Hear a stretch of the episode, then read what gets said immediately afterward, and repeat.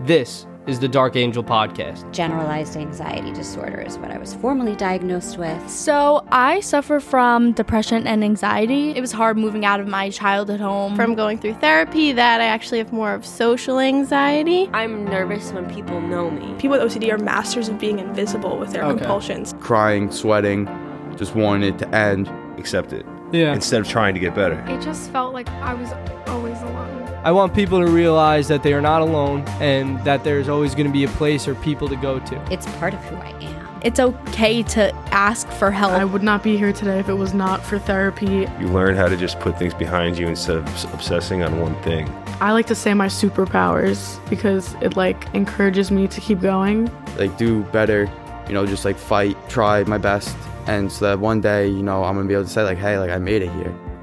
Come along for the journey and listen to all these incredible stories of people stepping into the light. Welcome to the Dark Angel family.